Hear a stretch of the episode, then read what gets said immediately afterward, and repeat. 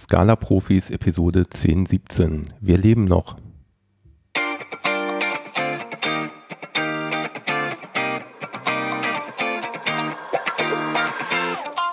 Willkommen bei den Scala Profis, dem Podcast mit Neuigkeiten und Know-how rund um die Programmiersprache Scala. Für dich am Mikrofon Benjamin Hagemeister und Sven Wiegand.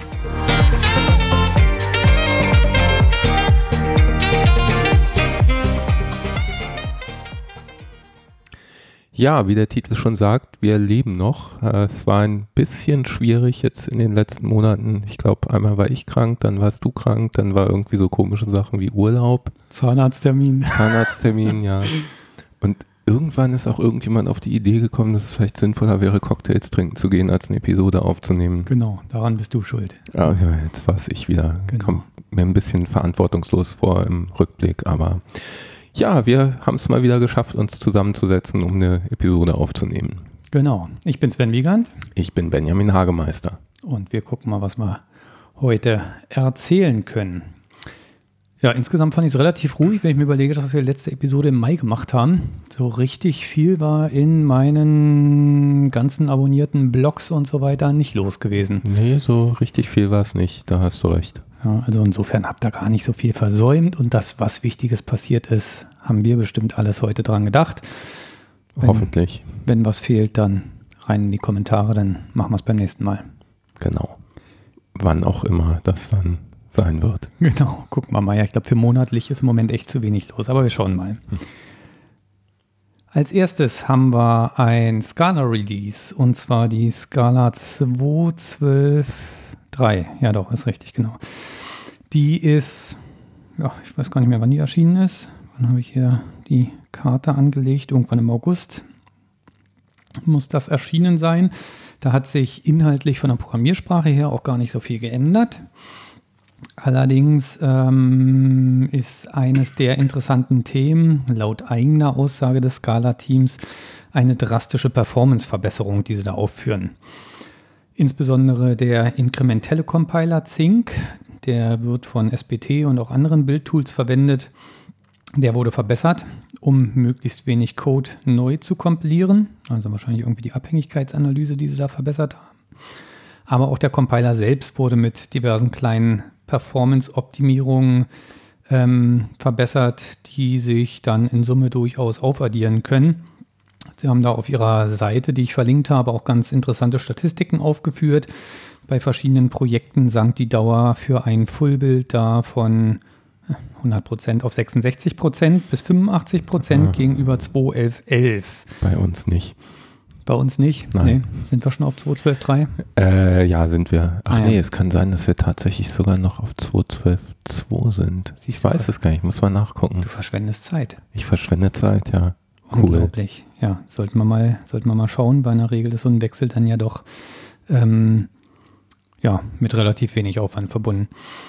Besonders profitieren angeblich kleinere Projekte, um da mal gleich einen Dämpfer reinzuschieben.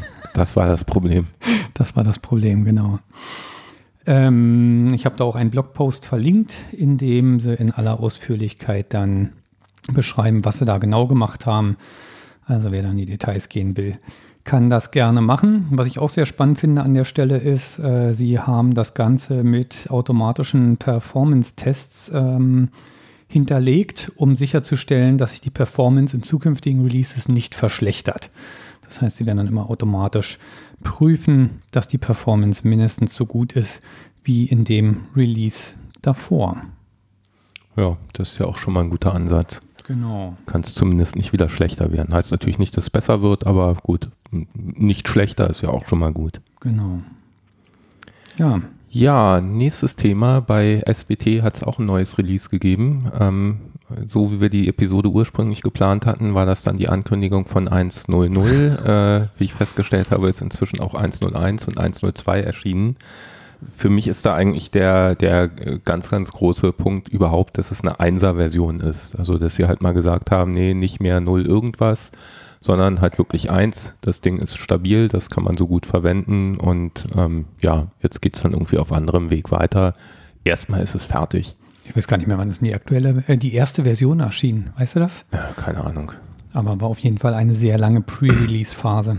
Ja, und auch mit zum Teil ja drastischen Veränderungen. Also bei, auch wenn man sich jetzt noch die Dokumentation anguckt, ältere, da steht schon bei 2.12 immer noch dahinter, völlig veraltet, nicht nehmen, also so sinngemäß. Ja, von der 0, bei welcher Version? Bei der 0.12. Die also aktuelle. Bei der Dokumentation von der 0.12, das ist okay. Nicht die aktuelle. Aktuell ist 1.02. Nee, also ich meine, die aktuelle davor ist das, oder? Die aktuelle davor wäre 0.13 gewesen. Okay. Aber also da hat sich halt wirklich auch nochmal ganz, ganz massiv was verändert. Ich habe gerade mal bei Wikipedia geguckt, Erscheinungsjahr 2001. Ah ja. Erstmal intern bei der EPFL und Version 1. Ach nee, das ist Scala. Vergiss es. Mhm. Red weiter. Okay. Ja. Da halt auch nochmal das Thema Zinc mit drin, der da ja auch mit verwendet wird. Eine wichtige Sache ist auch das Thema, dass sie jetzt das SBT jetzt selbst Scala 2.12 verwendet. SBT hat vorher noch Scala 2.10 verwendet.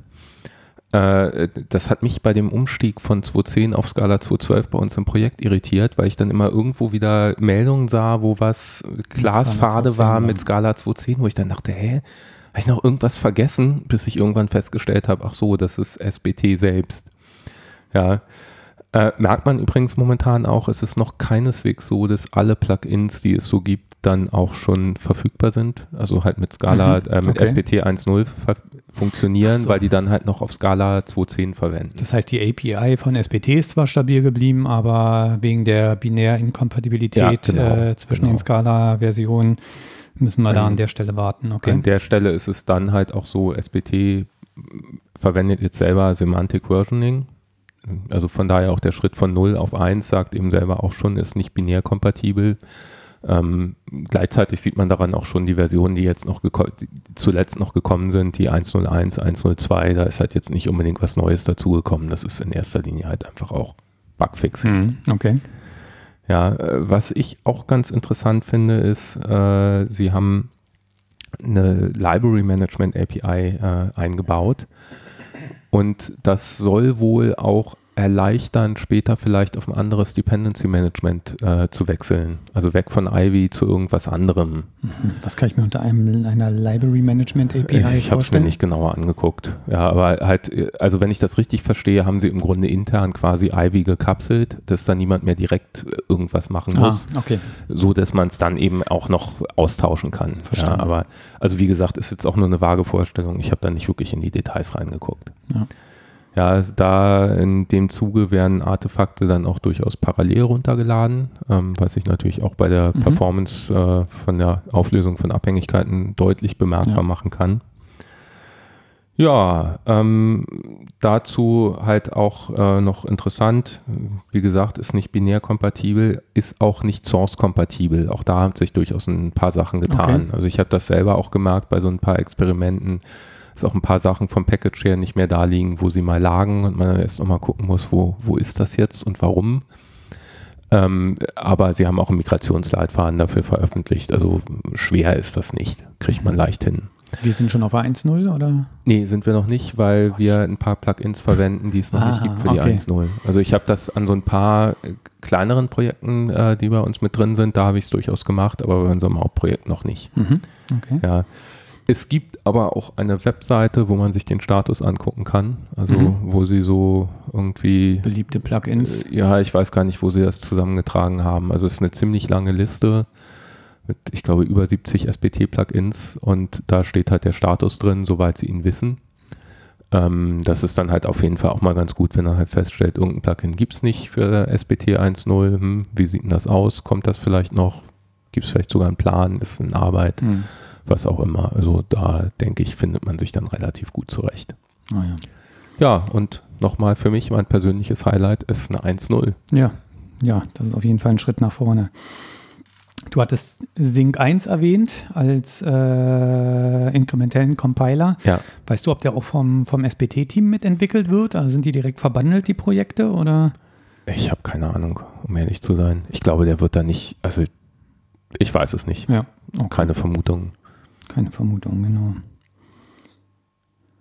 So, dann hat es noch ein anderes, kleineres Release gegeben, was mindestens genauso oft und lang verschoben wurde wie unsere Episode. Java 9 ist draußen. Yay. Moment. Das hätte schon viel früher kommen sollen. Also ja, mach uns mal nicht schlechter, als wir sind. Ja, und freust du dich? Ja, total. Genau. Ja, ich habe mir mal für euch die Mühe gemacht, mich durch die Release Notes da durchzuquälen und mal versucht, die Sachen rauszupicken, die für uns als Scala-Entwickler vielleicht auch interessant sein könnten. Da gibt es tatsächlich eine sehr schöne Aufstellung von Oracle, die habe ich auch verlinkt, wo sie auch unterteilt nach API, JVM und so weiter aufgeschlüsselt haben, was da neu ist. Wie gesagt, wer den vollständigen Überblick haben will, der kann da reingucken. Das ist jetzt natürlich eine sehr subjektive Auswahl, die ich hier getroffen habe. Sicherlich der größte Part bei Java 9 ist das neue Modulsystem, wo ich mich auch irgendwann mal nochmal im Detail mit befassen will in fernerer Zukunft, was einem das für Möglichkeiten bietet. Das sind ja zwei Bestandteile. Zum einen ist es, dass Java überhaupt das Konzept der Modularisierung, sage ich gleich noch was zu, bietet. Und das zweite ist dann, dass das JDK selber, also die Standard-Library, auch in Module unterteilt wurde, so dass man jetzt quasi dann maßgeschneiderte, eigentlich sind es ja Distributionen, ne, weil meine eigene Anwendung betrifft es ja nicht. Die läuft ja gegen das Runtime-Environment, aber dass man da quasi abgespeckte Varianten machen kann. So, was ist daran so Besonderes? Und zwar ist ein komplett neues Tool in die Chain mit reingekommen, in die Toolchain. Vorher gab es halt den Compiler im Wesentlichen und dann war es das auch schon. Na, ja, ich glaube ja. Jetzt gibt es noch ein neues Tool, nämlich JLink. Also das heißt, es ist jetzt ein Linker dazu gekommen, der dann am Ende die referenzierten Module miteinander verlinkt. Juhu, da erinnere ich mich an alte C++-Zeiten, wo Linker-Fehler immer die beliebtesten waren, weil man häufig davor saß und keinen blassen Schimmer hatte, wie man das Problem lösen kann. War toll, muss man halt mal gucken, wie das mit Java wird. Genau, aber die Idee ist tatsächlich, dass man wirklich getrennte Module bauen kann, die halt nicht einfach durch Abhängigkeiten in ein großes Jar gebaut werden. Ich weiß nicht, ob es am Ende auch in ein Jar gebaut werden, aber tatsächlich werden sie durch einen Linker dann zusammengefügt. Wie gesagt, muss man sich mal im Detail angucken, was da hinter steckt. Aber das war das Hauptthema von der neuen und das hat ja auch für die diversen Verschiebungen gesorgt. Ich glaube, das sollte ursprünglich schon in die 7 rein, oder? Ich glaube ja. Ich habe so vage in Erinnerung. Ja, also das zieht sich wirklich seit Ewigkeiten hin. Aber klar, wenn man sich das mal vorstellt, so ein Riesenprojekt wie das JDK in getrennte Module aufsplitten, was vorher wahrscheinlich alles fest miteinander verwoben war irgendwie. Das ist schon heftig. Ja, man kommt dadurch auch nicht mehr, wurden glaube ich auch tatsächlich neue Schlüsselwörter eingeführt. Man kommt auch nicht mehr so ohne weiteres an diese ganzen COM-Klassen ran. COM.san, die früher immer gerne genutzt wurden für Base64-Encoding und weiß nicht, was es da gab. Sie haben zwar noch irgendwelche Schalter eingebaut, dass man an die doch noch rankommt, aus Abwärtskompatibilitätsgründen. Aber ansonsten kann man jetzt über diese Module sehr genau konfigurieren, was außerhalb eines solchen Moduls tatsächlich verwendet werden darf. Ja, dann haben auch Sie ein neues Versionsschema eingeführt. Das war ja mal ein ziemliches Desaster bei Java. Ja. Wenn ich mir überlege, früher war es 1.2, 1.3, 1.4, dann fingen sie irgendwann an mit 5, wo was aber eigentlich intern immer noch als 1.5 bezeichnet wurde. Es gibt ja auch immer noch das Java-Version aus. 1.8, das sagt auch jetzt noch 1.8 irgendwas. Und ich meine, bei dem, was sie da hinter sich haben, finde ich eigentlich diese Nummerierung ziemlich schwachsinnig, weil ein Java 8 ist ein Java 8, da hat sich so viel getan, das sollte auch so benannt werden. Genau, das neue Versionsschema ist jetzt natürlich keine gravierende Neuerung, aber durchaus hilfreich für uns als Entwickler, um da einschätzen zu können, was hat sich bei einer neuen Nummer getan. Setzt sich zusammen aus major.minor.security.patch, wobei selbst das Minor, also die zweite Stelle, ist schon für Bugfixes reserviert. Also das heißt Feature Releases, wenn sich irgendwas am Umfang ändert, dann ist das eigentlich immer die Stelle vorne, also das, was sie auch derzeit gelebt haben, Java 7, Java 8, Java 9. Da bin ich dann mal gespannt, ob das auch sich auf die Versionsausgabe von Java selber auswirkt oder ob da dann am Ende doch wieder ein 1-Punkt noch vorne steht. Noch 1 davor und dann hinten 4 Stellen hinter, gucken wir mal, genau. Und was ich auch spannend finde, ist, dass sie eine extra Stelle für Security haben, das hatten sie meines Wissens nach vorher nicht gehabt. Das heißt, man kann bei einem Update ganz klar unterscheiden, ist das Security relevant oder nicht. Das finde ich schon find ich auch eine gute Idee. Hilfreich. Ist zwar kein klassisches Semantic Versioning, aber trotzdem eine hilfreiche Variante hier. Ganz ehrlich, ich finde es im Grunde gar nicht so schlimm, wenn ein anderes Schema verwendet wird, wenn man halt das irgendwie auch begründen kann. Genau. Und das sehe ich hier eindeutig als gegeben. Es muss halt nur klar sein. Ja. Ja, also Scala verwendet auch kein Semantic Versioning. Ich finde es auch nicht wirklich schlimm. Ja. Das ist halt, man muss es wissen. Und wenn man es weiß, dann ist das auch völlig okay. Genau. Ich habe übrigens all die Themen, die ich hier erwähne, auch in den Shownotes verlinkt auf die jeweiligen, JSPs waren Java Server Pages, also auf diese, ihr wisst schon, die Spezifikation hier. Wie heißt der Java-Prozess? Java Community, JCP. JCP, ja, genau. Klingt so, als könnte es vielleicht richtig sein. Genau. Auch neu sind Multi-Release-Jars. Weiß noch nicht genau, wofür man die braucht. Also die Idee ist, dass in einem Jar eine und dieselbe Anwendung mehrfach für unterschiedliche Plattformen enthalten sein kann, also für unterschiedliche Versionen der Java Runtime. Ja, also das heißt, ich kann im Prinzip ein Jar ausliefern, wo die Anwendung einmal für ein JRE 8 und einmal für ein JRE 9 drin ist. Wobei ich den Nutzen noch nicht ganz sehe, weil wenn ich es für die JRE 8 kompatibel haben muss, dann... Ja, ich könnte mir vorstellen, dass das dann auch eher was ist, was in Zukunft greift.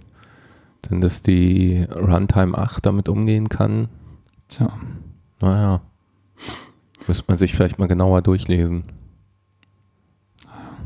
Genau, Sie schreiben hier in der Zusammenfassung auch wirklich... Java Release Specific Versions of Class Files.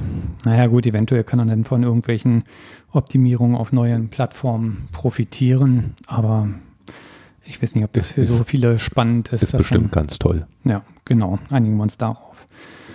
Genau, und dann ist der berühmte G1 Garbage Collector zum neuen Standard geworden.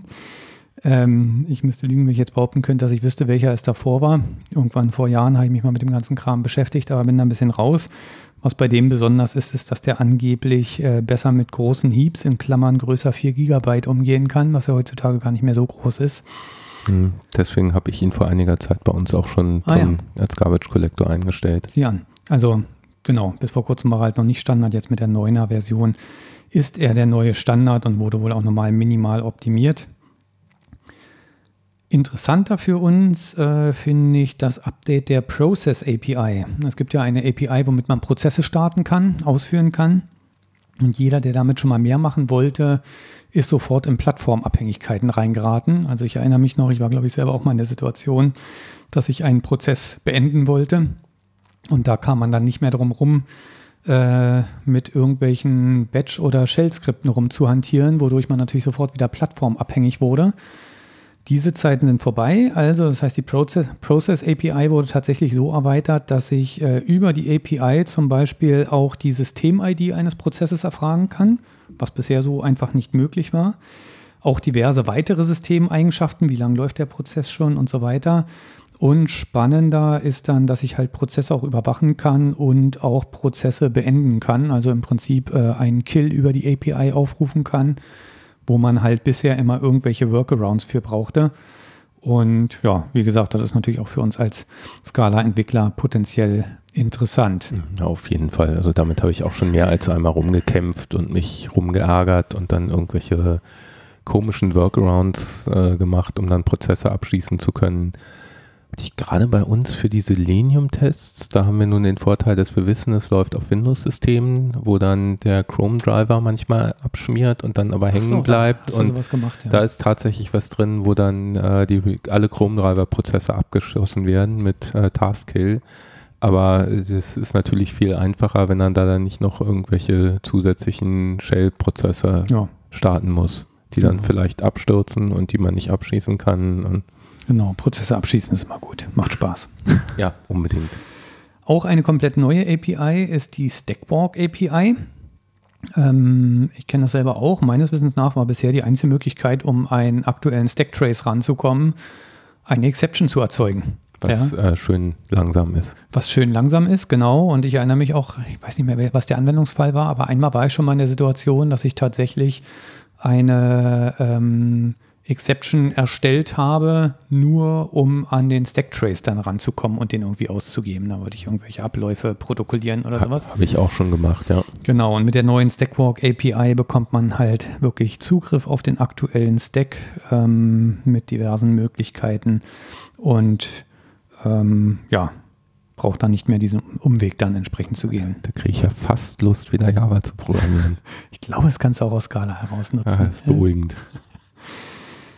So, was ich auch spannend fand, ich wusste gar nicht, dass das Ding noch weiter gepflegt wird, ist Nashorn. Nashorn ist eine JavaScript-Implementierung in Java, die ja als Scripting-Environment mit drin ist. Da gibt es irgendwie diesen JCP Schieß mich tot, womit man Skriptsprachen in Java-Anwendungen einbetten kann. Und eine davon ist halt Nashorn, die JavaScript-Engine. Und ich glaube, da wurde auch echt seit Jahren nichts dran gemacht. Ich glaube auch nicht, und sie steht auch in dem Ruf, wahnsinnig schnell langsam zu sein. Ja, ja, genau. Ich sehe das bei uns im Projekt regelmäßig. Wir haben ja auch irgendein Plugin mit drin, ich glaube auch um die Walls zu bauen oder um irgendwas anderes zu machen, was dann halt auch diese ganze Toolchain bietet, um halt CSS-Dateien zusammen zu mergen und mit JavaScript-Dateien noch irgendwas zu machen. Dinge, die wir gar nicht machen. Ja. Aber dieses Plugin liefert regelmäßig die Warnung, ich finde kein Node.js bei dir. Ja. Ja, ich verwende dann stattdessen Nashorn und das ist um ein Vielfaches langsamer. Ja, ja, genau. Freue ich mich jedes Mal drüber. Ja, wobei es doch tatsächlich in der Praxis auch genutzt wird, was sich ja in letzter Zeit in Zeiten von Single-Page-Apps ein heißes Thema geworden ist, das Thema Server-Side-Rendering. Ja, machen wir eigentlich seit Jahrzehnten. Aber wenn man sowas wie React oder sowas nimmt, da hat man ja mal das Problem, bis wirklich beim Kunden die Seite erscheint, vergeht eine ganze Zeit. Ne? Muss erstmal eine HTML-Seite laden, die lädt dann megabyteweise JavaScript nach, bis dann das JavaScript-Skript losläuft, um dann quasi das UI zu rendern. Das hat einmal für den Anwender einen Nachteil und zum anderen hat es den Nachteil, dass deine Seite damit nicht mehr suchmaschinentauglich ist, weil wenn Google deine Seite abklappert im Internet, dann findet er eine leere HTML-Seite und der hat keine Lust, da 2 Sekunden zu warten, bis dann JavaScript irgendwie mal was rendert. Faule Sau. Faule Sau, genau. Und dadurch ist, können inzwischen die bedeutenden Single-Page-Frameworks, die unterstützen inzwischen alle Server-Side-Rendering. Das heißt, es wird eine fertig gerenderte Seite ausgeliefert und erst dann läuft die Single-Page-App aus dieser schon fertig gerenderten Seite los. Und da man natürlich diese Renderlogik nicht zweimal implementieren will, funktioniert es am besten mit Servern, die in JavaScript für Node implementiert sind. Dann kannst du quasi genau die gleiche Logik, wie es auch im Client läuft, im Browser laufen lassen. Und ich hatte mal geguckt, wie Leute sowas mit Java machen. Und da nutzen Leute tatsächlich Nashorn, weil es einfach integriert ist, um darin die React-Anwendung vorzurendern. Ich kann mir überhaupt nicht vorstellen, dass es sauber funktioniert, aber gut, scheint ein Anwendungsfall zu sein. Ja, na, klingt irgendwie plausibel. Ja. Da würde ich ja spontan aus der Scala-Welt sagen, da könnte man dann notfalls das auch mit Scala.js machen und halt den Rendering-Code client- und serverseitig verwenden. Müsste eigentlich gehen. Ja, nee, es geht nicht, weil du auf der JVM halt nicht auf diese ganzen Scala-APIs zugreifen kannst, das ist das Problem. Aha. Ja, also die Syntax ist zwar die gleiche, aber die Libraries und die Runtime-Umgebung ist natürlich eine komplett andere, deswegen wird das nicht funktionieren. Ja, aber egal, ist ein anderes Thema. Genau, so, was haben sie jetzt mit Nashorn gemacht? Sie haben da einige der ECMAScript 6 Features unterstützt, unter anderem Let und Const. Jo, man kann Konstanten definieren, spannender ist dieses Let, weil es ja endlich mal ein anständiges Block-Scoping von Variablen erlaubt, was mit var ja doch sehr skurril war. Iteratoren und For-Off-Schleifen. Maps und Sets sind da. Das ist schön, die sind noch nicht mal im Internet Explorer da, aber da hat man sie dann. Also ja, einige Standard-Features, allerdings ein kleiner Subset von ECMAScript 6. Ist auch in dem verlinkten Dokument ausführlich erwähnt. Ja, finde ich eigentlich, das nächste Thema finde ich eigentlich gar nicht mehr so spannend für mich persönlich, weil ich weiß nicht, wann ich meine letzte Swing-Anwendung genutzt oder geschrieben habe, aber es wurde tatsächlich mit Java 9 HDPI-Unterstützung für Windows und Linux eingeführt, für Swing und AWT. Irgendwie war Swing für mich auch quasi tot. Ja, ja, ja, aber es gibt doch immer noch einige Applikationen, die es nutzen, vor allem im Enterprise-Umfeld, wobei jetzt da, glaube ich, wieder HDPI Unterstützung nicht so das Thema ist. Und ich weiß auch noch, doch, ich hatte mal einen Passwortmanager und der sah hier auf meinem Dell XPS 13 mit so einer 3K-Auflösung recht matschig aus. Also man hatte die Wahl zwischen Briefmarkengröße oder Skalierung und bei Skalierung war es dann halt entsprechend matschig und das scheinen sie jetzt im Griff zu haben. Gut, aber ganz ehrlich, Swing-Anwendungen sehen in der Regel sowieso scheiße aus. Genau, insofern kommt es dann darauf auch nicht an. Ja. Ja, ist trotzdem schon irgendwie auch interessant, dass da dann doch noch irgendwie ein bisschen was weitergeht. Also Swing ist offenbar auch noch nicht tot. Nee, sie wollten es ja mal vor Ewigkeiten abkündigen. Ja. Ne? Aber irgendwie haben sie es nicht geschafft, das rauszunehmen. Und ich muss ja auch sagen, so unsexy heutzutage jetzt Desktop-Frameworks sind, aber es gibt natürlich immer noch Anwendungsfälle, wo sie notwendig sind. Ohne Zweifel. Und ich muss sagen, das Programmiermodell von Swing, wenn man schon Desktop-Anwendungen machen muss, war eins der besten, die ich kannte. Ja. Ja, also es war wirklich super flexibel, super intuitiv. Wenn ich da an MFC-Zeiten C++ zurückdenke, Halleluja, das war schon ein anderes Kaliber.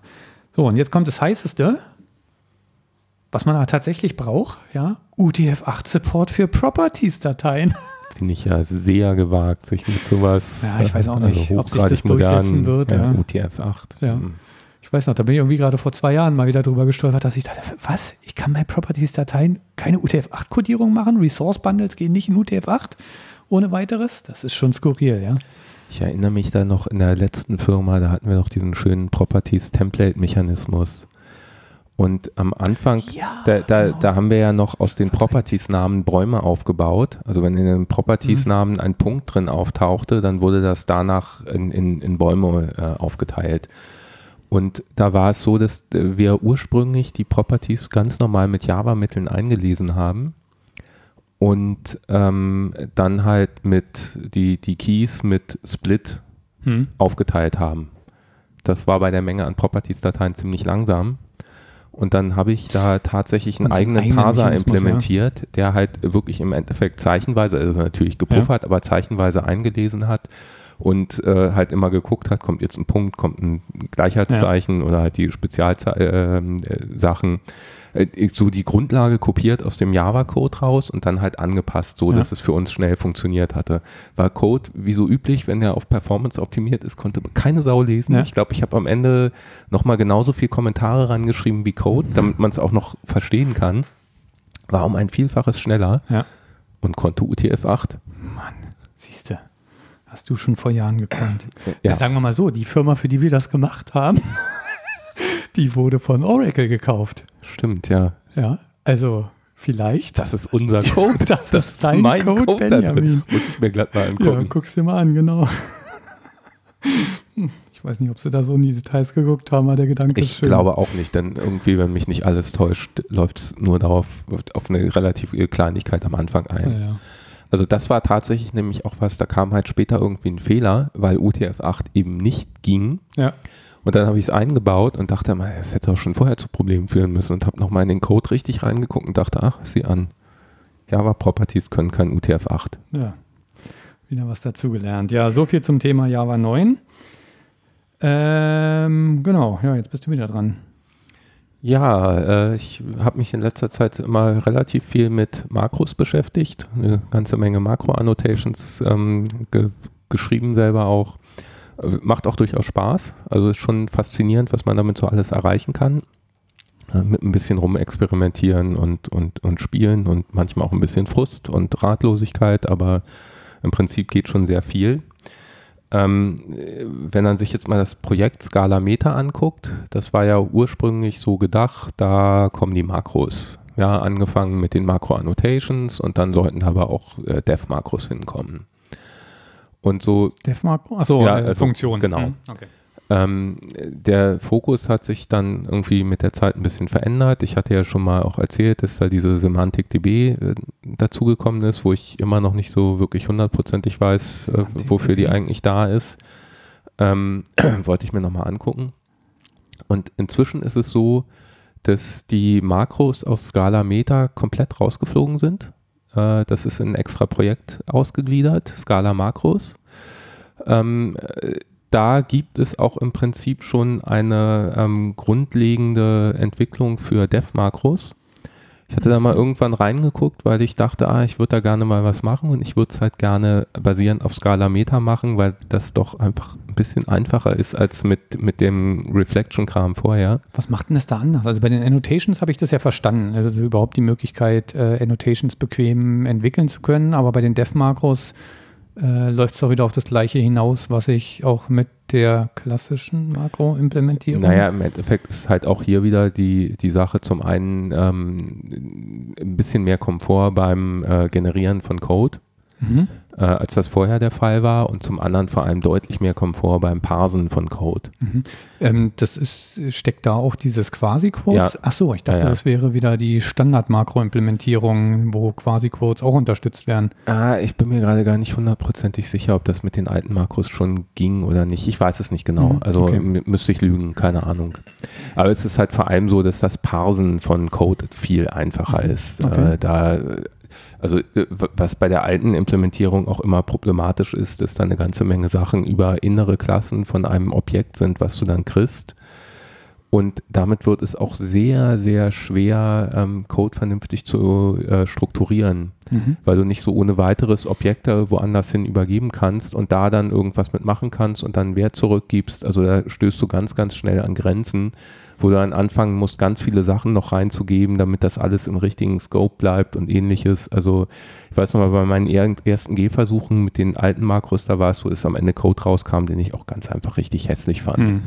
Ja, und das ist da einfach auch besser geworden, und zwar deutlich besser. Und das Parsen ist auch deutlich besser geworden, also viel, viel einfacher. Zum Thema Dev-Makros, da nochmal zurück. Das war dann der Punkt, wo ich zwischenzeitlich so ein ganz kleines bisschen frustriert war. Es gibt nämlich bei Scala Makros halt wirklich ein Beispielprojekt, da ist da was implementiert, dann haben sie auch Beispiel-Makros, eine Annotation und ein Dev-Makro. Allerdings zum einen, als ich da das letzte Mal geguckt hatte, dürfte so im August gewesen sein, gab es von Scala Makros auch noch keinen Release irgendwo verfügbar, sodass man sich das per Dependency Management hätte reinholen können. Das war alles nur im GitHub drin, ja? Genau. Es gibt null Dokumentation zu den Dev-Makros, also da habe ich wirklich gar nichts zugefunden. Und dann war es auch noch so, dass irgendwo die Roadmap stand, wo dann was stand, der nächste Schritt besteht darin, das halt mit Dotty zum Laufen zu bringen und dann kümmern wir uns um Dokumentation. Ach, du Scheiße. Wo ich dann schon so dachte, ich würde aber gerne jetzt. Inzwischen ist es so, dass sich das Scala Center da mit eingemischt hat, die halt dann auch ganz klar, wo es halt ganz klar auch darum geht, hin zu Makros, die nicht mehr experimentell sind, also die halt einfach für die Produktion genutzt werden kann. Das muss man fairerweise natürlich aktuell sagen, Makros sind immer noch experimentell, wer damit arbeitet, kann man ein Stück weit auch sagen, selbst schuld. Ja, ihr habt es vorher gewusst. Das heißt, den ganzen Scheiß, den du da jetzt gemacht hast, musst du irgendwann nochmal umbauen, ja? Das mache ich doch gerne.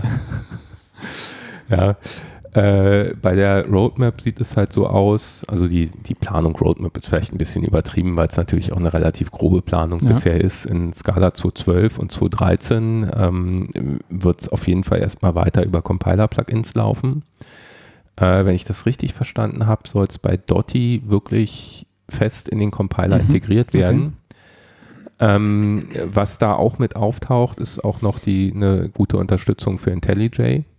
Also da kann ich sagen, bei den Makro-Annotations klappt das eigentlich schon ganz gut, dass man halt wirklich neben den Makros ein Symbol hast, kannst du raufklicken und dann zeigt IDEA dir an, was daraus wird. Das hat es mir mal gezeigt, fand ich relativ beeindruckend. Also. Und cool. Inzwischen bei der ersten Version ging nur das und dann war dein Makro weg und dafür war der expandierte Code drin. Inzwischen gibt es dann auch einen Button, um gleich wieder zurückzukommen. Manchmal hakt es da mit der Erkennung von IDEA, dass das Makro geändert wurde. Also ich habe es manchmal gehabt, dass dann aus diesem Symbol ein Fragezeichen wurde und wenn ich raufklickte, hat IDEA halt auch gesagt, ja, ich kompiliere jetzt den Code neu, und das macht er aber nicht jedes Mal, wenn das Makro wenn der Makrocode geändert wurde. Ich habe mir da manchmal nur so behelfen können, dass ich auch IDEA beende und neu starte, was ein bisschen lästig ist, aber ich finde es einfach auch gut zu wissen. Also der Support heute ist schon viel besser, als er es mal war. Und ich finde es halt auch gut zu wissen, dass sie das eben auch in der Planung mit drin haben, dass das weiterhin also verbessert werden soll und ja, einfach schön integriert werden soll. Das war jetzt aber nicht auf der Scala Meta Roadmap mit IntelliJ die Unterstützung? Oder? Na doch, das stand auch schon von dem drin, was halt das Scala Center da veröffentlicht hat. Okay, das heißt, die arbeiten da tatsächlich eng zusammen an der Stelle. Ja, genau. Ja, ich weiß nicht, ob ich es schon erwähnt hatte, bei Dotty soll das in Compiler mit integriert sein und also bei Scala 2.14 ist aktuell der Plan, sollen Makros nicht mehr experimentell sein und das komplette Package Scala Reflect wird deprecated. Mhm. Also das ist dann halt das Alte, das heißt, ab da darf man das Neue dann offiziell verwenden, das Alte dann aber bitte wirklich jetzt gar nicht mehr. Ja, und das finde ich doch einfach, also auch wenn die Planung mit Scala 2.13, Scala 2.14, Dotty natürlich auch ein sehr langer Zeitraum ist, ja, finde ich es einfach auch schön, dass es da jetzt nochmal eine konkretere Planung gibt und ja, dass das langfristig ist, damit kann ich leben. Und ich glaube, sie wollten jetzt diese jährlichen Releases machen, ne? Ich glaube 2.13 soll ja irgendwie Anfang Januar erscheinen und 2.14 dann quasi 2019, wenn ich es recht in Erinnerung habe, zumindest haben wir da im Winter sowas erzählt. Da wundert es mich gerade, dass es nicht schon ein Release-Kandidat für 2.13 gibt. Hast eigentlich recht, ne? Und sie wollten es ja, glaube ich, auch timeboxed machen, also das heißt, wenn Sachen da halt nicht reinkommen, dann kommen sie nicht rein. Ja, also sie wollten wieder feste Release-Raster machen, wenn ich mich korrekt erinnere. Nee, also was ich auf jeden Fall auch sehr spannend finde, ist halt, ja, dass es wirklich ins Scala Center reinwandert oder vom Scala Center unterstützt wird und damit jetzt ein offizielles Modul geworden ist.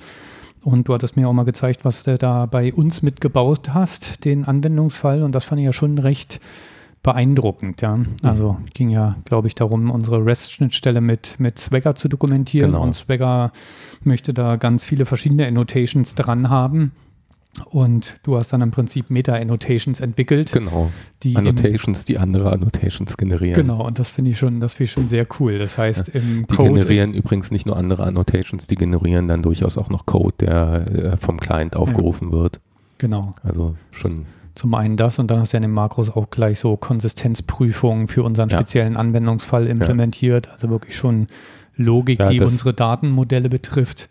Das ist dann halt auch wirklich eine schöne Sache, dass man dabei dann halt Sachen machen kann, wo man sagen kann, also weiß ich nicht, als ein Beispiel für diese REST-Schnittstelle, wir haben ein paar Funktionen, da wird halt was mit Paging aufgerufen, das heißt, da kann man dann eine Startpage und halt eine Anzahl von Ergebnissen, die man haben will, übergeben.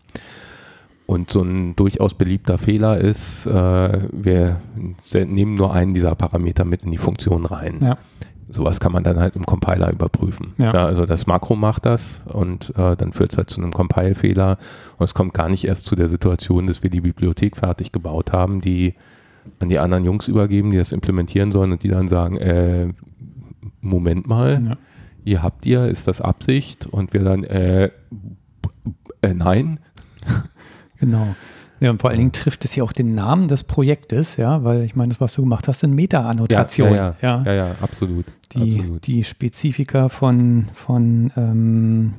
Swagger da an der Stelle entsprechend wegkapseln. Ja, und ich muss auch sagen, es ist so an einigen Stellen dann halt schon durchaus auch ein bisschen schwerfällig. Also wenn man dann halt zum Beispiel eine Annotation hat, die Parameter übergeben kriegt.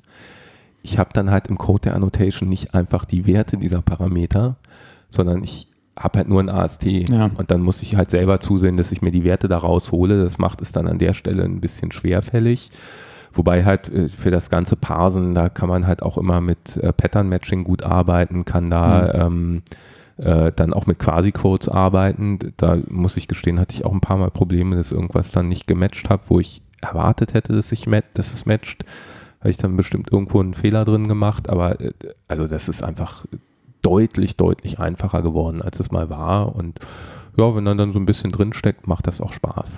Glaube ich sofort. Ist schon ein sehr mächtiges Werkzeug. Ich weiß nicht, noch war am Anfang, als das mit Scala 2.10 erstmals experimentell eingeführt wurde, ging ein großes Raunen durch die Menge. Und da haben viele gesagt, ob man das dann wirklich brauche. Aber ja, ich meine, inzwischen ist es auch in den Frameworks angekommen. Ja, egal, ob es Generierung von JSON-Serialisierung, Deserialisierung ist und so weiter. Na klar, das kann man alles per Reflection machen. So wird es im Java-Umfeld zum größten Teil auch gemacht, aber die Makrovariante ist natürlich deutlich eleganter, weil zur Laufzeit schneller und ja, ganz ja, genau. Compiler-safe. Genau. Ja, und du sagtest ja schon, dass es schwierig ist, den AST da immer korrekt zu verarbeiten und zu verstehen. Dafür gibt es ein schönes Tool, wo ich drüber gestolpert bin, was es einem ermöglicht, im Browser den Scala AST zu untersuchen, also den Abstract Syntax Tree. Das Tool nennt sich AST Explorer, ist in den Shownotes verlinkt, ist einfach eine Webanwendung, wo man sich den Abstract Syntax Tree für beliebigen Code, den man da selber einhackt, für verschiedene Programmiersprachen analysieren lassen kann. Oder was heißt analysieren lassen kann? Ausgeben lassen kann. Also wie der AST aufgebaut ist und aussieht. Diese Webseite hat schon vorher gegeben. Die ist überhaupt nicht Scala-spezifisch. Aber ein gewisser Gabriel oder vielleicht auch sie, Gabriele Petronella, hat unter Einsatz von Scala Meta und Scala.js, da spielen diese beiden Technologien zusammen, weil es halt eine Webanwendung ist, Scala-Unterstützung für diesen AST Explorer implementiert, und das ist inzwischen auch in die offizielle Webanwendung übernommen worden. Das heißt, da kann man auch einfach mal schön mit rumspielen, Code reinpasten und sich mal gucken, wie sieht eigentlich der AST für diesen Code aus. Und zumindest für erste Gehversuche kann ich mir vorstellen, dass das da eine schöne Unterstützung für die ersten Gehversuche mit Makros ist, weil ich weiß noch, als ich mal welche gemacht habe, das ist jetzt schon irgendwie 1,5 Jahre her, ich könnte es überhaupt nicht mehr, und ich stand da auch wie das Schwein vom Uhrwerk, sagt man immer. Ja, so in der Art. Also nichts kapiert. Ja. Hatte ich mir auch am Anfang angeguckt, finde ich auch durchaus ganz, ganz nett, was er halt ausgibt, zumal es auch ein bisschen netter formatiert ist. Ich würde allerdings fast sagen, dass man bei einem neueren Projekt das gar nicht mehr unbedingt braucht. Also zum einen ist es so, wenn du halt an so einem Makro arbeitest, du kannst jederzeit, wenn irgendwo also im Zweifelsfall läuft es ja immer darauf hinaus, dass du einen Teil vom AST hast und darauf mit Pattern-Matching irgendwas machst. Mhm. Und was man immer machen kann, dass man halt im Default-File, also wenn das, was man glaubt, was matchen müsste, nicht matcht, kann man halt einfach mal an der Stelle in den Default-Case ein Printline reinmachen und da gibt man dann das AST-Element drauf, Punkt Structure, dann kriegt man nämlich auch auf der Konsole den AST rausgegeben. Das hat mir auch zum Teil enorm weitergeholfen. Da siehst du es dann nämlich einfach auch wirklich ganz genau und weißt dann, worauf du matchen kannst. Und das ist dann auch dein Code mit allen Dependencies und so weiter. Ja. Genau, ja, das ist halt der große Vorteil dabei, dass du dann tatsächlich das hast, woran du gerade arbeitest. Der nächste Punkt ist, auch da im Zusammenhang mit IDEA, wenn man auch, ich glaube, dafür muss man SBT 1.0 verwenden. Ich glaube, mit 0.13 geht das noch nicht, bin ich mir jetzt aber nicht ganz sicher. Wenn du beim Projektimport gesagt hast, bei IDEA, use SBT Shell for Build und ähnliches, ich weiß gerade nicht, wie die Option wirklich konkret heißt, da hast du seit kurzem dann auch zumindest im Zusammenhang mit SBT 1.0 die Möglichkeit, zusätzlich noch einen Haken zu setzen, Debugging in der SBT-Shell zu unterstützen. Okay. Dann startet er die Shell halt auch automatisch mit den Optionen für Remote Debugging und du hast dann in dem Shell-Fenster noch einen Debug-Button, dann verbindet er sich halt damit und dann kannst du halt auch den ganzen Compile-Prozess debuggen. Ja. Und das ist Gold wert, wenn dann Makros entwickelt. Ja. Auch da hatte ich das eine oder andere Mal die Situation, dass ich einen Breakpoint gesetzt hatte und IDEA nicht angehalten hat, wo ich dann zum Teil auch so Sachen gemacht habe wie Debugger beendet, SBT-Shell beendet, neu gestartet, Debugger neu gestartet, nochmal versucht, dann ging's. Manchmal habe ich dann auch mal einen Clean gemacht an der Stelle, wo es eigentlich nicht notwendig gewesen wäre und dann hat es auch geklappt. Irgendwann hatte ich auch mal die Situation, dass er halt nicht angehalten hat. Ich habe den Compiler einfach nochmal gestartet, dann hat er am Breakpoint angehalten. Keine Ahnung, was da los ist. Es hakt an ein paar Ecken noch, aber im Großen und Ganzen funktioniert das dann auch schon sehr gut. Und ja, wir wissen alle, wie es ist. Gerade wenn man nicht so genau weiß, was da im Internen alles passiert, ist ein Debugger Gold wert und das funktioniert sehr gut. Ah ja. Ja, du hattest noch ein Tool, was auf Scala Meta aufsetzt. Genau, also über Scala Format hatten wir, glaube ich, auch irgendwie schon mal geredet, was auf Scalafix meinst du? Nee, Scala Format erstmal, was auf Scala Meta auch aufsetzt. Das andere ist Scalafix, hatten wir auch schon drüber geredet.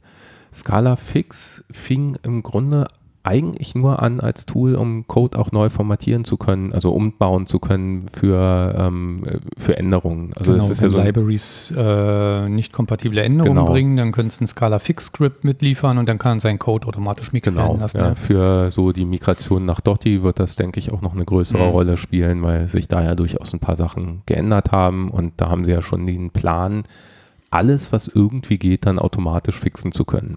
Was natürlich für eine Migration gerade von einem größeren Projekt einfach auch wichtig ist. Ja, ja und da gibt es auch einen Blogpost, ich versuche gar nicht erst den Namen von demjenigen auszusprechen, der dann mal zeigt, dass man Scalafix auch gut verwenden kann, um sich seinen eigenen Linter zusammenzubauen. Also er hat ein ganz einfaches Beispiel, wo er halt dafür sorgt, dass ein Fehler ausgegeben wird, also wirklich ein Compiler-Fehler, wenn er eine Case-Klasse hat, die nicht final ist.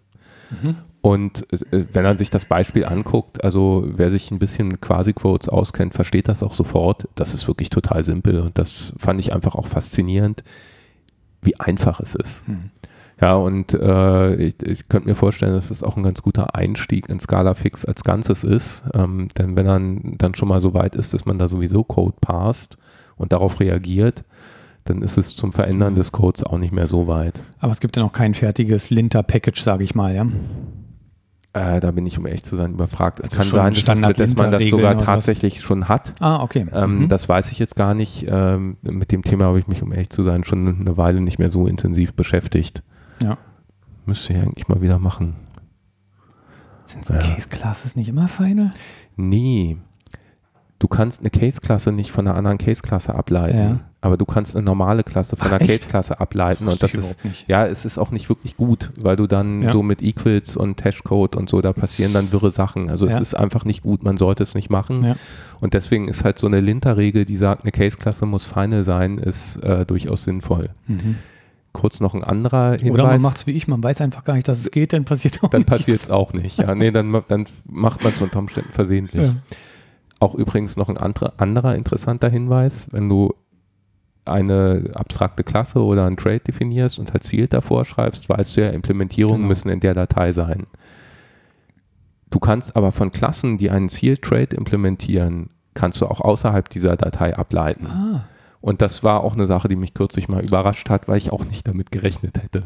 Ja, habe ich auch mal über so eine Linter-Regel erfahren, wo es dann eben auch hieß, Klasse abgeleitet von einem Seal-Trait ist nicht final. Zumindest verletzt es die Completeness-Regel nicht, also wenn du vollständige Matches prüfen willst, ne? Ja, ja. Dann ist die Ableitung von einer solchen Klasse ist immer noch die Klasse und somit ist der Match immer noch vollständig. Ja, aber war mir auch nicht bewusst. Ist halt eigentlich wahrscheinlich nicht das, was man will und von daher ist es auch in dem Fall durchaus vernünftig, sie final zu machen und auch dafür gibt es bei den Code-Analyse-Tools, die es so gibt, gibt es dafür natürlich Regeln. Ja, spannend. Sehr spannend.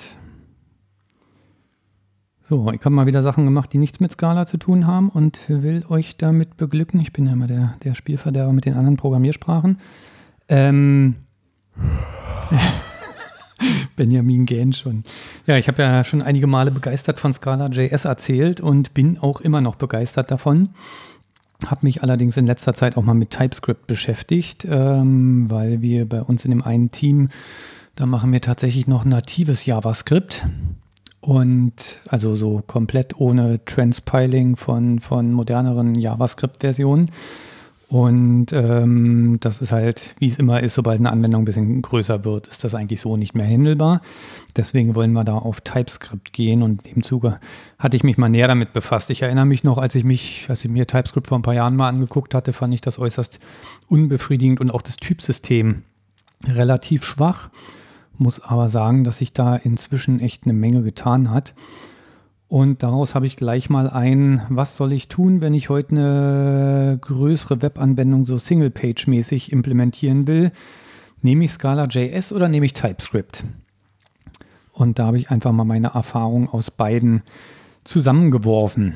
Erstmal Vorzüge von Scala.js. Naja, ist halt Scala, ne? Also...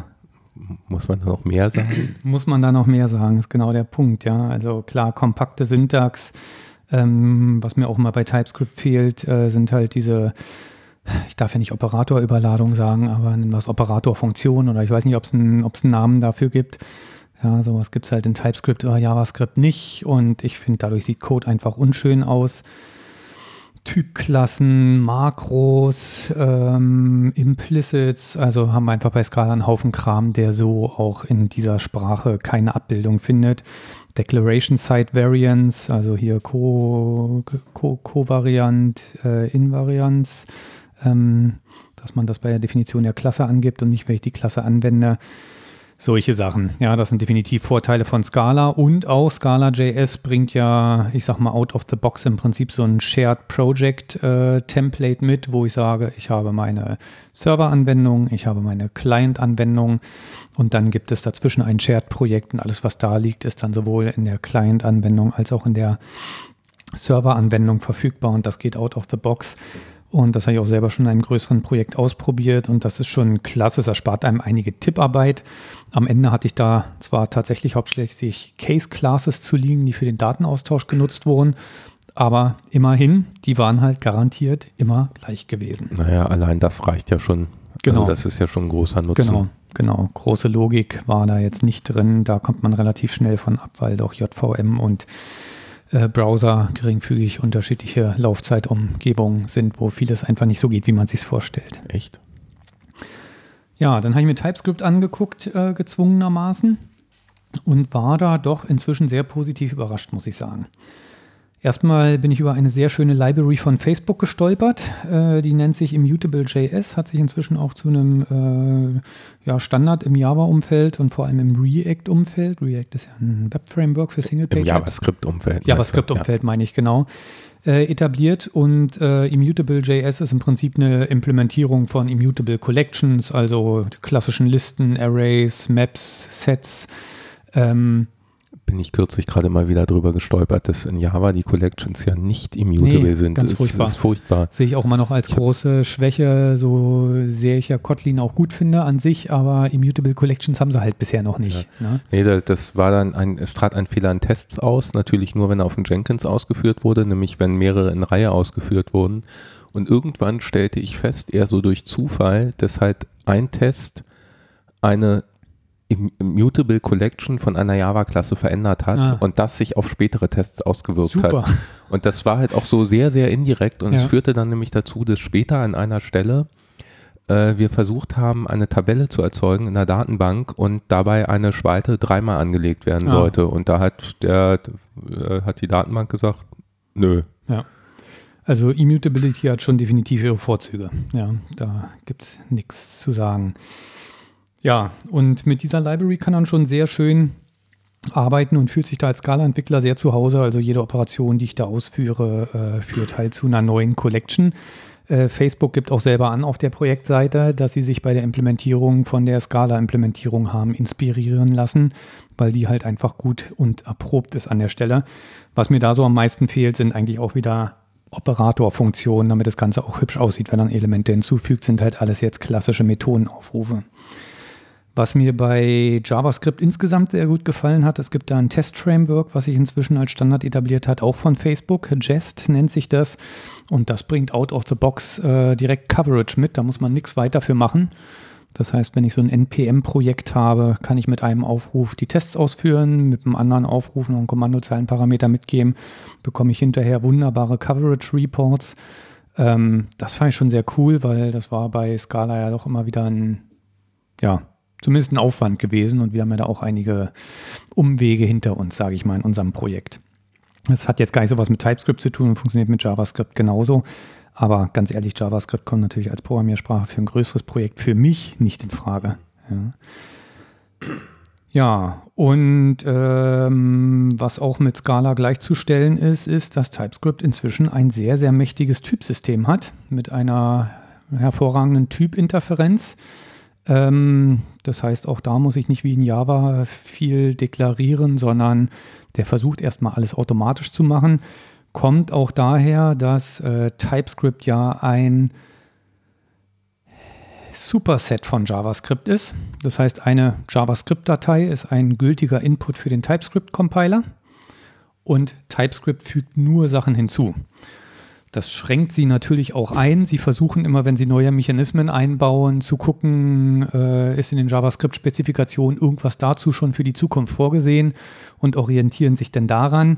Und das schränkt sie natürlich in den Möglichkeiten auch ein. Da sind wir gleich bei einem der größten Nachteile, dass halt die Syntax von TypeScript manchmal doch sehr ausschweifend ist. Also wenn man es gewöhnt ist, Case-Klassen in einer Zeile zu deklarieren, um eine Liste von Aktionen zu definieren oder sowas, da sind halt bei TypeScript mit dem Konstruktor zusammen immer noch mindestens 5 Zeilen pro Klasse notwendig. Das ist schon ein bisschen lästig. Und statt einem einfachen Val muss man Read-Only schreiben. Das ist einfach nicht schön. Das ist ganz schön lang. Da ist man ja minutenlang am Tippen. Minutenlang am Tippen. Muss man dann am Ende auch noch ein Semikolon schreiben?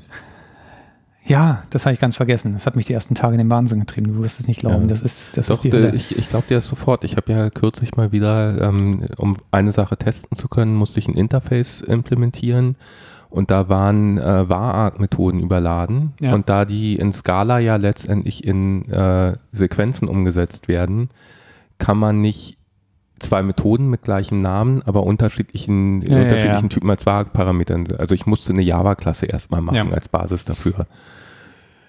Ich habe so gefühlt die Hälfte der Zeit damit verbracht, Semikolons zu tippen und von der anderen Hälfte der Zeit habe ich einen Großteil damit verbracht, Returns zu tippen, wo ich ich guckte auf eine Funktion und dachte, warum ist denn das rot? Was willst du denn von mir? Stimmt doch alles. Und irgendwann so ratter, ach, da muss ich Return schreiben. Ja, aber verdammt. Man gewöhnt sich dran nach einer Zeit, ja. Aha. Bei React sind da noch standardmäßig so Linter-Regeln eingestellt, die an bestimmten Stellen Semikolons wollen, an anderen aber nicht, wo es der Compiler eigentlich durchgehen ließe. Das habe ich erstmal alles deaktiviert. Ich habe irgendwie die Hälfte der Zeit nur damit verbracht, die Semikolons so zu setzen, wie der Linter sie haben wollte. Überladung ist übrigens auch ein schönes Thema, geht bei TypeScript weitestgehend nicht. Also mehrfach die gleiche Funktion mit unterschiedlichen Parametern. Warum geht das nicht? Weil JavaScript eine dynamische Programmiersprache ist. Ja? Da kann ich mir zwar in TypeScript die Finger wund tippen mit Parametertypen, aber du kannst ja bei JavaScript auch, wenn du eine Funktion mit 5 Parametern hast, die kannst du einfach mit einem Parameter aufrufen. Dann sind die anderen einfach alle undefined zur Runtime und somit ist da Überladen eigentlich überhaupt nicht möglich. Ja? Was überladen oder überschreiben, das werde ich nie kapieren. Also mehrere Varianten einer Funktion mit unterschiedlicher Signatur. Das ist überladen. Okay, sagst du jetzt so. Genau, was allerdings... Du weißt doch, sicheres Auftreten bei völliger Ahnungslosigkeit. Genau. Was allerdings sehr cool ist und was extrem gut, wahrscheinlich nicht zufälligerweise mit JavaScript zusammenpasst, ist, dass das Typsystem von TypeScript komplett auf Structural Typing oder Duck Typing basiert. Ja, das heißt... Damit ein Objekt als Objekt von einem bestimmten Typ angesehen wird, muss es nicht zwangsweise wirklich dieses bestimmte Interface implementieren oder was auch immer, sondern es muss nur die gleichen Properties und Methoden enthalten wie das eigentliche Interface. Und das ist gerade, wenn man sich da Gedanken macht, wie kann TypeScript-Code mit klassischem JavaScript-Code interagieren, ist das natürlich ein riesiger Vorteil, weil die JavaScript-Dinger, die implementieren halt einfach selten mal Interfaces.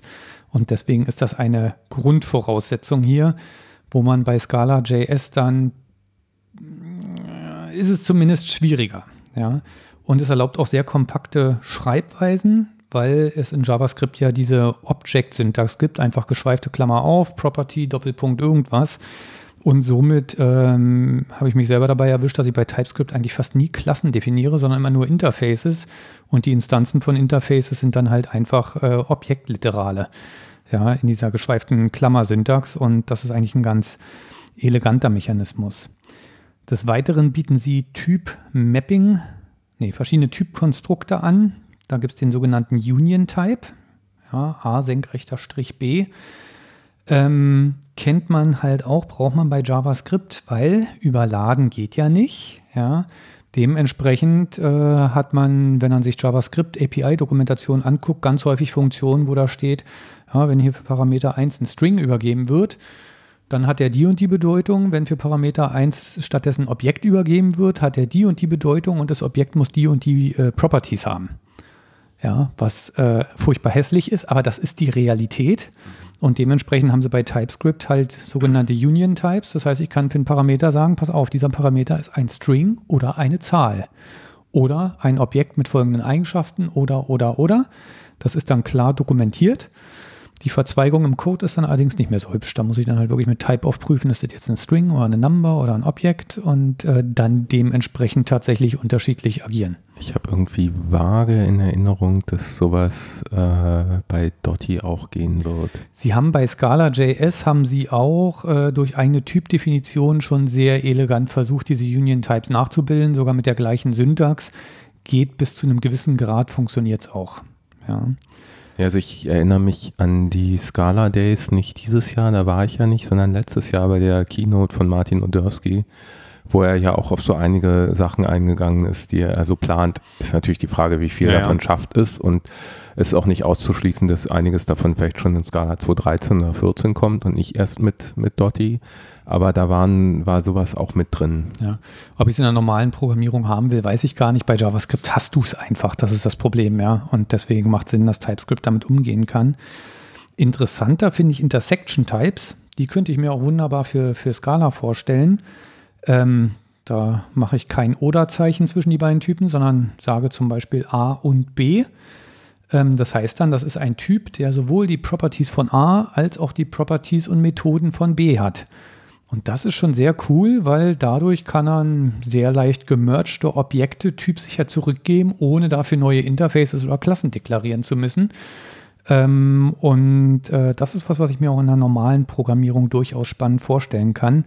Habe damit eine Sache gebaut, die ich so in Scala nie hätte bauen können. Eine typsichere Übersetzungsbibliothek, sage ich mal, wo der Compiler mir schon sagt, wenn ich Translations für eine Sprache vergessen habe oder da ein bestimmter Übersetzungswert vom anderen Typ ist als ein anderer.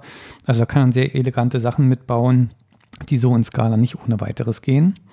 Und dann gibt es noch die sogenannten Mapped Types. Das heißt, ich kann Typen auf Basis anderer Typen definieren, die eine Modifizierung dieses anderen Typs sind. Also Beispiel ist zum Beispiel Read-Only von T.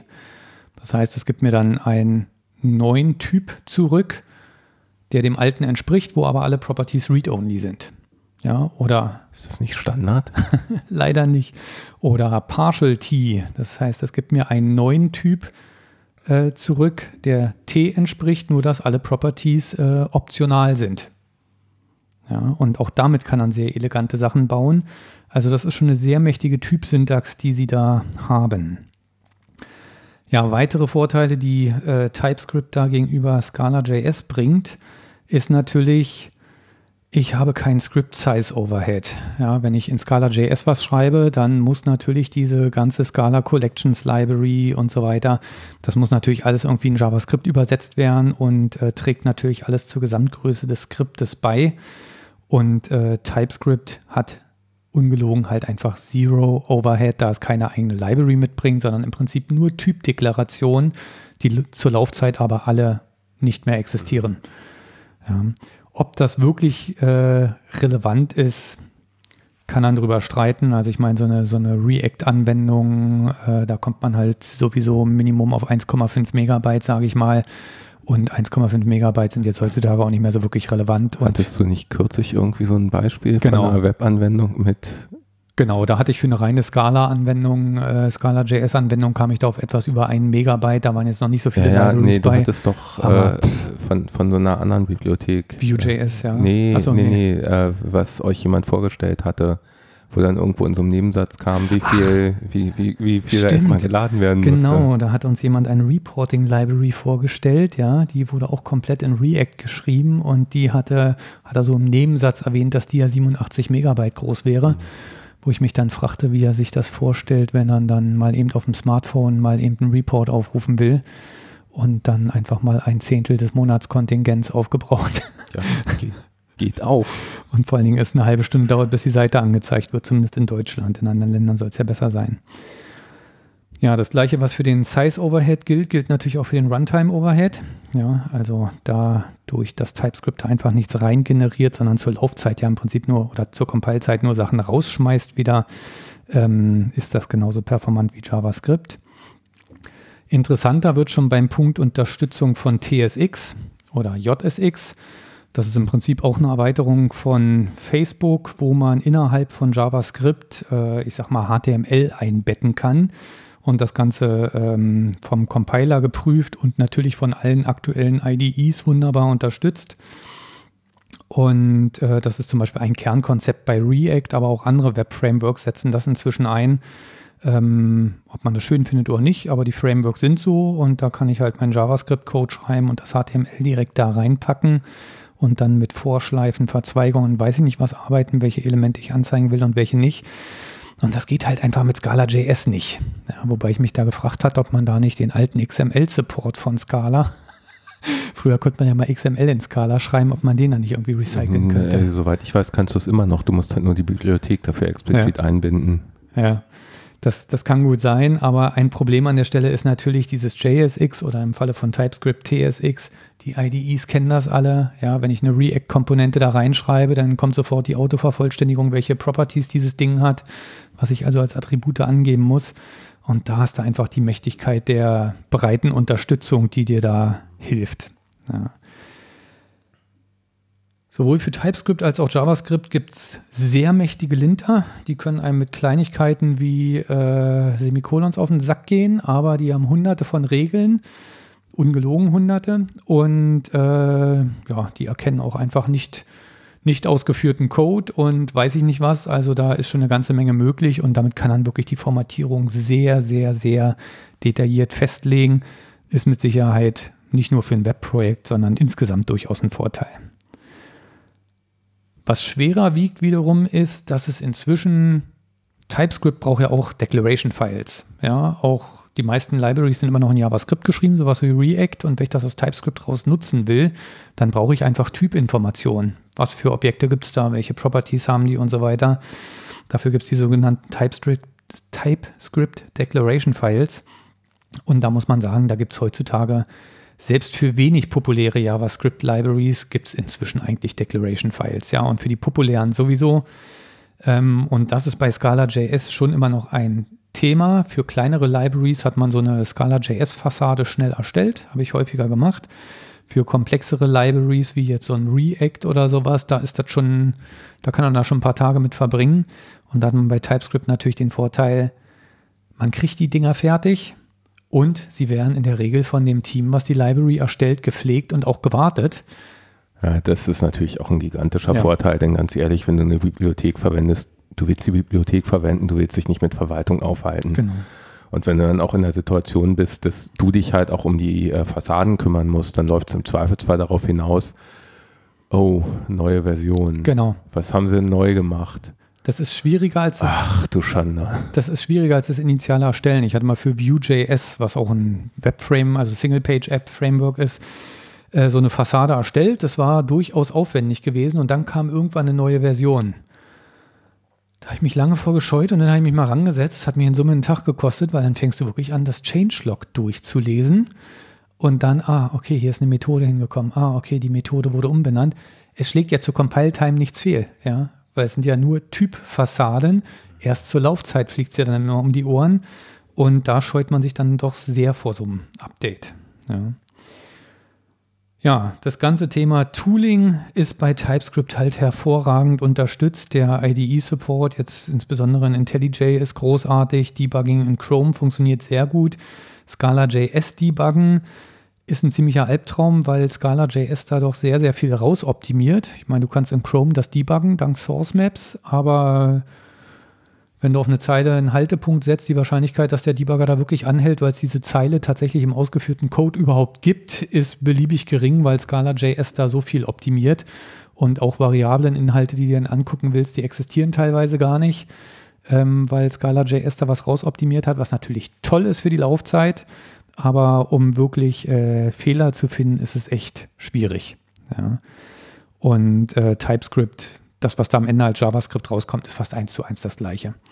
Ja, und dann hast du halt auch die ganze Integration mit den üblichen JavaScript-Build-Tools, Webpack und Co., wo einfach vieles geht. Hatte ich dir heute Mittag schon mal kurz erzählt, dass man halt da Images, CSS-Dateien, die importiert man direkt in TypeScript oder auch in JavaScript via Import Und das ganze Bildsystem kümmert sich darum, die müssen dann halt auch wirklich existieren und nur wenn sie irgendwo importiert werden, taucht dieses CSS auch am Ende im fertigen System auf und so weiter. Und das ist schon eine sehr, sehr, eine Sache, die einem sehr viel hilft. Turnaround-Zeiten sind deutlich kürzer als bei Scala.js, muss man auch ganz klar sagen. In Verbindung mit Webpack gibt es das Hot Module Reloading. Bei Scala.js ist ja auch schon sehr schön, je nachdem, was ich im Hintergrund anwende. Wenn ich bei Scala an meinem Scala-Code was ändere, wird automatisch neu kompiliert und die Webseite im Browser neu geladen. Wenn ich mit Webpack und JavaScript arbeite, dann wird aber sogar ein Hot Reloading gemacht. Das heißt, meine Anwendung mit ihrem ganzen Status bleibt erhalten und es werden nur die Module, die sich geändert haben, entsprechend ausgetauscht. Und das ist schon ein echter Timesaver. Und mit Webpack kann man den TypeScript-Compiler sogar aufsplitten. Was macht der? Der macht ja zwei Sachen. Der transpiliert eine Datei nach JavaScript. Das ist im Wesentlichen Typinformationen weglassen. Und zum anderen macht er eine Typprüfung. Ja, weil das ist ja eigentlich das Ziel, weshalb der TypeScript nutzt. Und diese beiden Phasen kann er getrennt laufen lassen. Das heißt, man kann sagen, bei diesem Hot Reloading, wenn ich jetzt eine Änderung an meiner TypeScript-Datei gemacht habe, dann ist mein primäres Ziel, ich möchte die Anwendung ausprobieren. Funktioniert die? Und dazu werden diese beiden Schritte einfach parallel ausgeführt. Der Vorteil beim Transpilieren ist, dafür reicht die eine Datei, die angepasst wurde. Mehr muss der Compiler nicht kennen, der übersetzt die einfach nach JavaScript. Für die Typanalyse muss er eventuell auch Dependencies mit auswerten. Und dann werden diese beiden Schritte parallel gemacht. Das heißt, ich kann meine Anwendung schon im Browser testen, während parallel noch die Typprüfung läuft und mir dann irgendwann ein bisschen später Fehlermeldungen ausspuckt, was nochmal einen Geschwindigkeitsvorteil bringt. Ja, das ist schon echt hoch optimiert und schon ziemlich cool. Die Art, wie Typen geschrieben werden, ist übrigens sehr ähnlich wie in Scala, also bei Parametern mit Doppelpunkt und Typ und auch bei Funktionen hinten den Doppelpunkt und den Typ ran. Hat mich auch kürzlich bei der Java-Klasse in den Wahnsinn getrieben. Ja, ja, ja. Also es ist einfach früher war alles C-Style und alles, was an neuen Sprachen kommt, ich weiß gar nicht, von welcher Sprache es ursprünglich kommt, aber diese Doppelpunkt-Syntax für Typen. Naja gut, und dann natürlich Thema Popularität. Wenn man Single-Page-Anwendungen macht, dann ist TypeScript schon fast eine Nische, was nicht ganz stimmt, ist mit Kotlin zusammen eine der Sprachen, die im letzten, Stack Overflow Ranking, glaube ich, die am stärksten wachsende Sprache ist. Und da macht Microsoft auch wirklich einen guten Job, muss man mal klar sagen.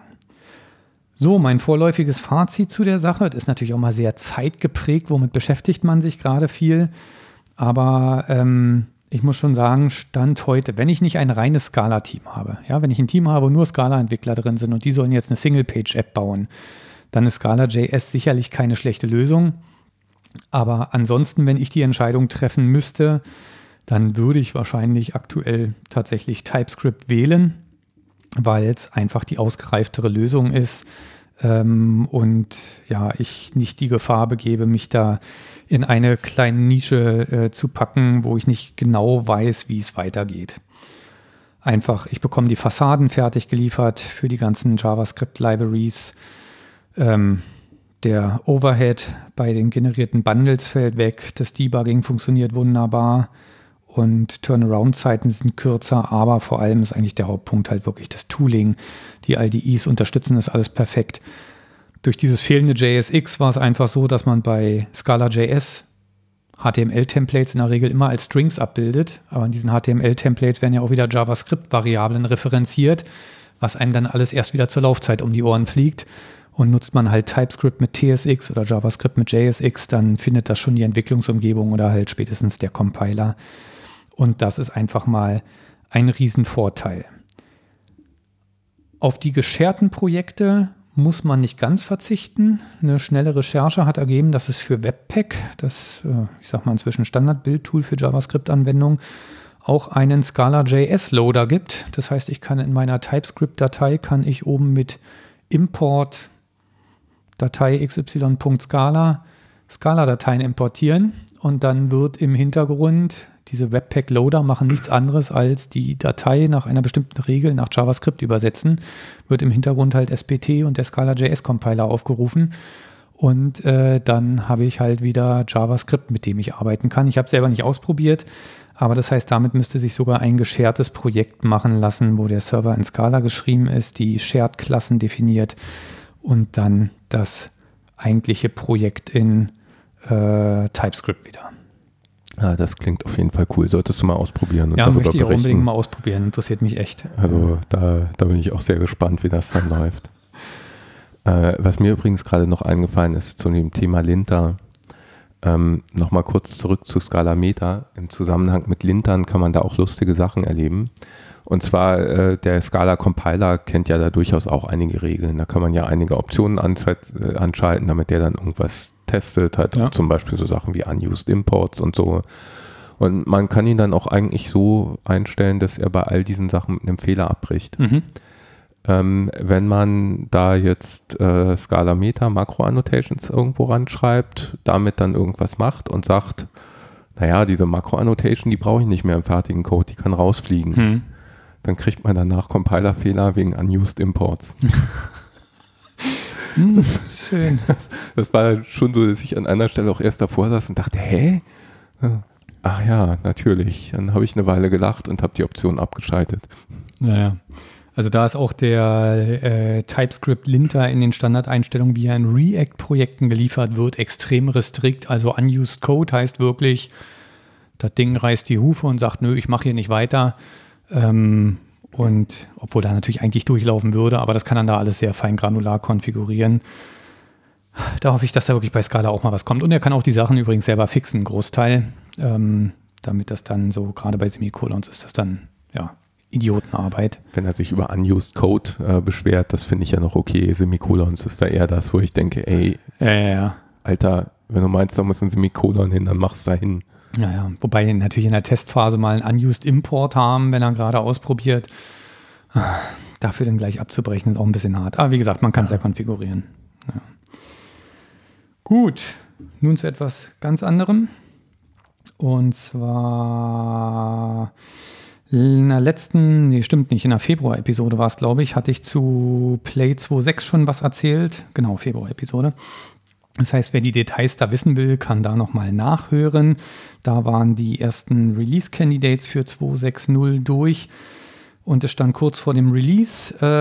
Inzwischen wurde im Juni Play 2.6.0 final freigegeben. Und ich glaube, inzwischen ist sogar schon Play 2.6.6 aktiv. Also da hat die längere Pause dann doch zugeschlagen. Nochmal als Erinnerung, Hauptthemen waren Unterstützung für Scala 2.12, was jetzt von Play-Projekten unterstützt wird. Acker HTTP ersetzt den ursprünglichen Netty und experimenteller Support für HTTP2, wo ich nochmal schnell nachgeguckt hatte, weil wir uns ja letztes Mal in die Nesseln gesetzt hatten. Also die größten Änderungen bei HTTP2 sind, dass es ein binäres Protokoll ist, kein textbasiertes mehr. Ja, dadurch ist die Übertragung zum einen deutlich kompakter. Und wie machen Sie das? Ist das dann einfach Base64 kodiert? Nein, es ist ein binäres Protokoll wirklich.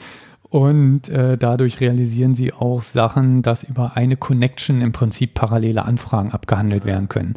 Ja, bisher ist ja so, wenn ein Browser jetzt für eine Webanwendung lädt, muss er ja ganz viele Ressourcen holen, JavaScript-Dateien, Grafiken, CSS, weiß der Henker was. Wenn er da parallel arbeiten will, muss er mehrere Connections zum Server aufmachen, was natürlich den Server belastet. Und ja, weil da einfach Connections verloren gehen. Und ja, wenn der Server nicht reactive programmiert ist, dann hängen diese Connections auch nur in der Luft, während die Daten geliefert werden. Und bei HTTP2 kann halt über eine physikalische Connection können mehrere Streams parallel laufen. Das ist so eine der Sachen.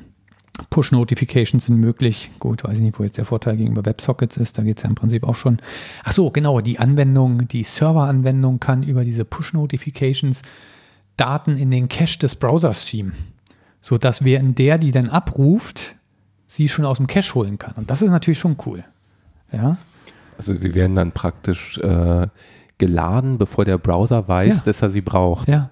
Das ist natürlich cool. Das ist schon geil. Also wenn du so sagst, okay, meine Anwendung besteht aus mehreren Seiten. Für die erste Seite, klar, muss der Browser alles holen, damit er sie anzeigen kann, aber danach schiebt der Server schon mal den Kram für die anderen Seiten mit in den Cache rein. Das finde ich schon echt ganz geil. Ja. Ja, also wie gesagt, Play 2.6.0 ist final. Gibt es inzwischen dann nicht auch schon irgendwie 2.6 irgendwas? Ja, ja, sagte ich eben. 2.6.6 ist, glaube ich, aktuell. Ja. Ja gut, ich habe so viel Monolog, da bist wahrscheinlich der Einzige, der mir nicht mehr zuhört. Ich höre dir sowieso nicht zu, also insofern. Den nächsten Punkt habe ich schon wieder. Auch Scastie hat das Beta-Stadium verlassen. Ich weiß nicht, ob ihr euch noch erinnert, hatte ich auch in irgendeiner Episode schon mal vorgestellt. Scastie ist eine vom Scala Center betriebene interaktive Webseite, auf der du Scala-Code im Browser ausprobieren kannst und auf den Servern speichern kannst, um diesen Code dann zu teilen, zum Beispiel in Stack Overflow-Anfragen. Da kennt man das ja im JavaScript-Umfeld, wird da JS-Fiddle oder wie der ganze Kram heißt, genutzt. Und das kann dann damit Scala genauso tun. Der Code wird dann irgendwie via SBT auf dem Server kompiliert und das Ergebnis dann halt wieder in den Browser gepiped. Gegenüber der Beta-Version hat sich noch ein bisschen was geändert. Die Oberfläche wurde komplett überarbeitet und ist deutlich aufgeräumter.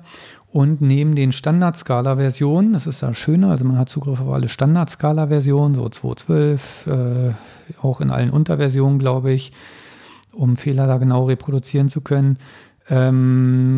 Dem Dotty und dem Type-Level-Compiler, die waren damals auch schon in der Beta-Phase verfügbar, steht jetzt auch Scala.js als neues Compile-Target bereit. Und das finde ich schon wirklich sehr cool, dass man da wirklich Code für alle diese Plattformen ausprobieren kann.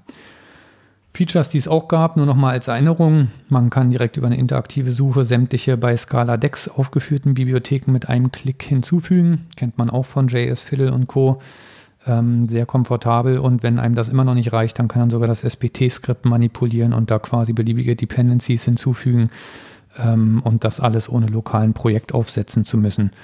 Das ist schon echt ganz cool. War es nicht bei Scastie auch so, dass man das relativ leicht auch einbetten konnte in seine eigenen Webseiten?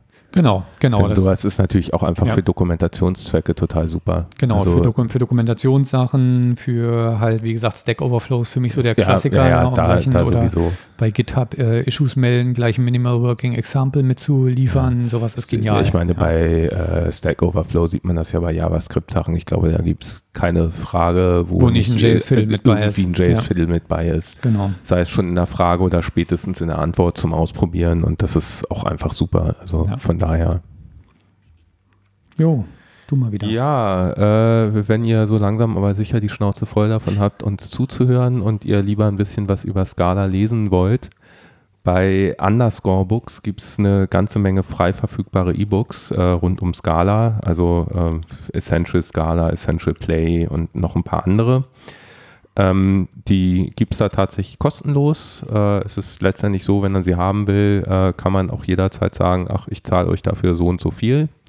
Kann man halt frei angeben, kann auch durchaus 0 eingeben und sie sich so runterladen und dann auch jederzeit wieder nochmal neu gucken, um sich Updates zu holen. Kann sich dann auch, wenn man will, ein Konto einrichten, dann wird man auch informiert über Updates, und also ist schon wirklich ganz nett. Mhm. Ja, und wie gesagt, ich plädiere durchaus dafür dann auch ein bisschen Geld zu bezahlen, schon damit das Projekt weiterlebt. Aber man kriegt die Bücher alle kostenlos. Ah ja, hast du nochmal geprüft, ja? Ja, habe ich nochmal geprüft. Da waren wir uns ja neulich nicht sicher. Gut, und dann letzter Punkt auf der Newsliste, der ist schon ein bisschen abschweifend, aber da könnte ich mir vorstellen, dass der für einige durchaus interessant ist. Und zwar hat 47 Degrees mal wieder ein kleines Projekt namens SBT Microsites zur Verfügung gestellt. Ich zitiere hier mal aus ihrer eigenen Beschreibung. SBT Microsites ist ein SBT-Plugin that facilitates the creation of fancy microsites for your projects with minimal tweaks. Also das heißt, so eine Mikroseite ist im Prinzip, basiert auf Jekyll, sehe ich gerade, was ja im Prinzip wenn dann so ein Content-Management-System ist, was aber nicht dynamisch auf irgendeinem Server läuft, sondern man erstellt die Webseite lokal, pusht die dann irgendwo nach GitHub und hat den Kram dann da. Bei diesen Microsites kann dann halt die eigentliche Seite in Markdown-Format schreiben, und dann wird zur Compile-Zeit werden halt Layout, Styles und so weiter erzeugt, und damit bekommt man wirklich schöne kleine Seiten hin. So der Klassiker, wenn ich irgendeine Library habe, dafür die Beschreibung machen will, dann ist das, glaube ich, ein gutes Tool, womit ich mit wenig Aufwand eine schöne, ansprechende Seite hinkriege. Sie haben da auch diverse Beispiele, wie sowas aussehen kann.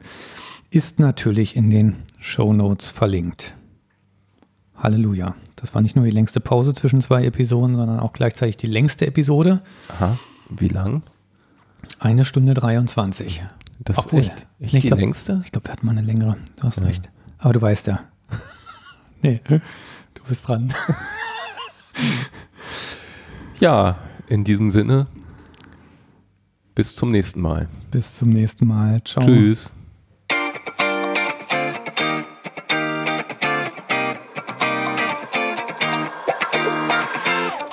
Vielen Dank fürs Zuhören. Wir freuen uns über euer Feedback auf iTunes, Twitter oder auf der Website unter scalaprofis.de. Bis zum nächsten Mal.